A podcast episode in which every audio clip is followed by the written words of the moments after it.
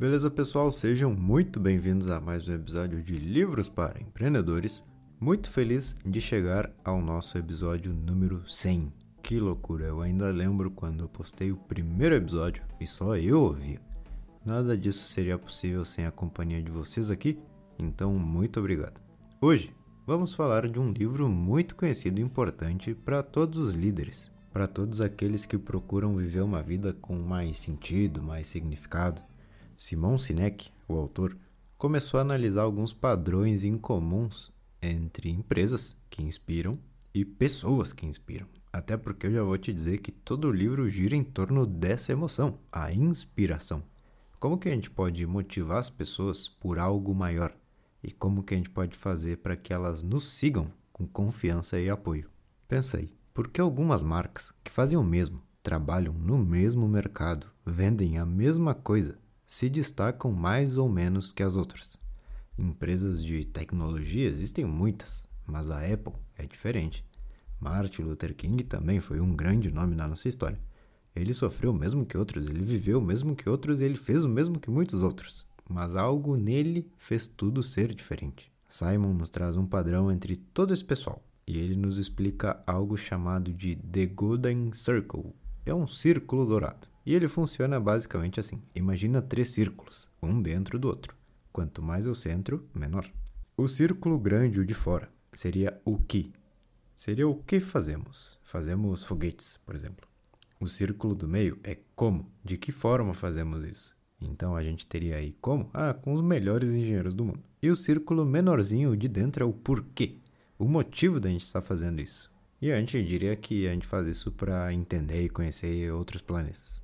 O que, que acontece? Normalmente as pessoas sabem o que, que elas têm que fazer. A gente sabe o que deve ser feito. Poucas pessoas sabem como isso deve ser feito. E raramente alguém te diz: é por isso que a gente está fazendo tal coisa. Imagina o círculo dourado. Grande parte do mundo começa pensando de fora para dentro. Ou seja, primeiro eles pensam o que vamos fazer. Ah, vamos criar um podcast. Depois, como vamos fazer isso? Ah, a gente pode gravar sobre livros. E depois eles perguntam por que a gente vai fazer isso. E aí dizem, ah, porque depois a gente vê o porquê. Porém, grandes empresas, grandes pessoas, tudo que inspira começa de dentro do círculo e vai indo para fora. Qual é o meu porquê? Ah, levar pessoas a seu máximo potencial com livros, autoeducação e desenvolvimento humano. Depois, como eu vou aplicar isso? Bom, podemos a internet para isso. Agora, o que vai ser feito? Ah, pode ser um canal, uma página, um podcast, enfim. Entenderam a diferença? De um lado temos gente que diz: "Ah, eu vendo o carro. Dá uma volta aí, tu vai ver que é legal e ele é elétrico". Do outro lado, a gente tem o cara que diz: "Vamos mudar o mundo". Nossos carros elétricos podem te aproximar da sensação de viver no futuro. Quer comprar um? Entendeu? Não importa muito o que fazemos, mas sim por que fazemos isso. Quando a gente acorda, a gente sabe o que temos que fazer. Mas tu sabe por que tu tem que fazer isso? E no livro, o autor nos traz algo muito importante. A resposta a essa pergunta nunca pode ser lucro ou ganhar dinheiro. Isso não serve. Simon nos diz que a gente nunca é inspirado. Normalmente a gente é manipulado. Promoções de preços baixos é algo que te faz vender, tu tem ali um pico de venda. Mas não é sustentável e aos poucos as pessoas param de comprar. Manipulação é algo mais simples do que tu pensa. Olha a Colgate, eles dizem 9 a cada 10 dentistas recomendam. Isso não é verdade, mas mesmo assim tu acredita, eu acredito e todo mundo acredita. Outra forma de manipular é a de novidades. A Colgate tem mais de 30 tipos de pasta de dente. Sabor carvão, sabor menta, sabor pasta de dente, sabor escova de dente, sabor água. Então, se não é o valor, é a ideia do novo, onde tu diz: "Ah, vou provar isso aqui, é novo". Mas também acaba não sendo algo sustentável. E mais uma vez, o nosso foco aqui é sempre descobrir o porquê. E quando entendemos o motivo, o propósito, isso sim se torna sustentável e muito mais importante, atraente. Entender o porquê. Isso que faz um funcionário levantar motivado pela manhã. Saber o que deve ser feito, ele sabe. Mas ele sabe por que ele está fazendo isso. Nunca vou esquecer quando eu vi uma entrevista com. Estava entrevistando os funcionários da NASA. E eles têm isso muito claro.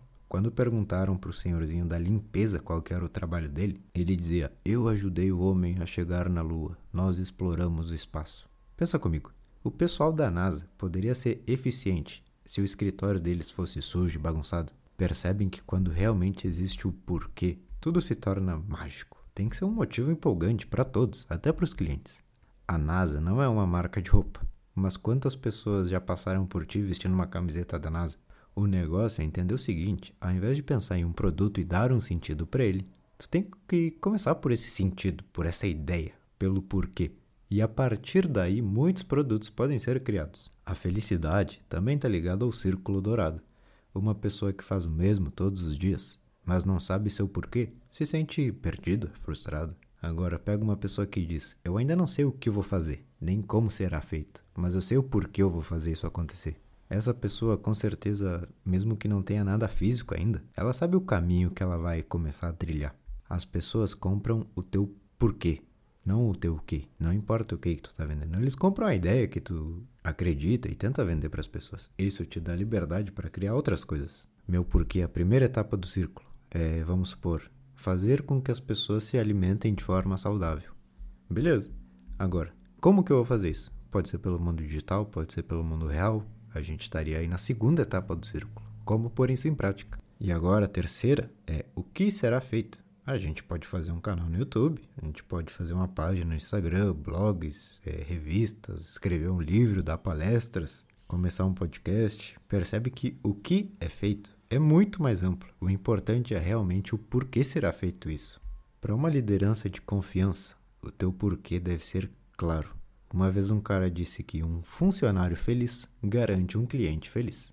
E se lembra que todos nós somos seres humanos. O nosso instinto é o de tribos, o de fazer parte de algo maior. Se eu, como porteiro da empresa, simplesmente digo bom dia e pronto quando passa o dono, é porque eu estou simplesmente fazendo meu trabalho. Mas agora, se eu sei o porquê da empresa, eu sei qual que é o objetivo. Quando passar qualquer funcionário responsável por alguma coisa, eu vou perguntar muito empolgado: e aí, será que a gente manda um foguete para Marte esse ano?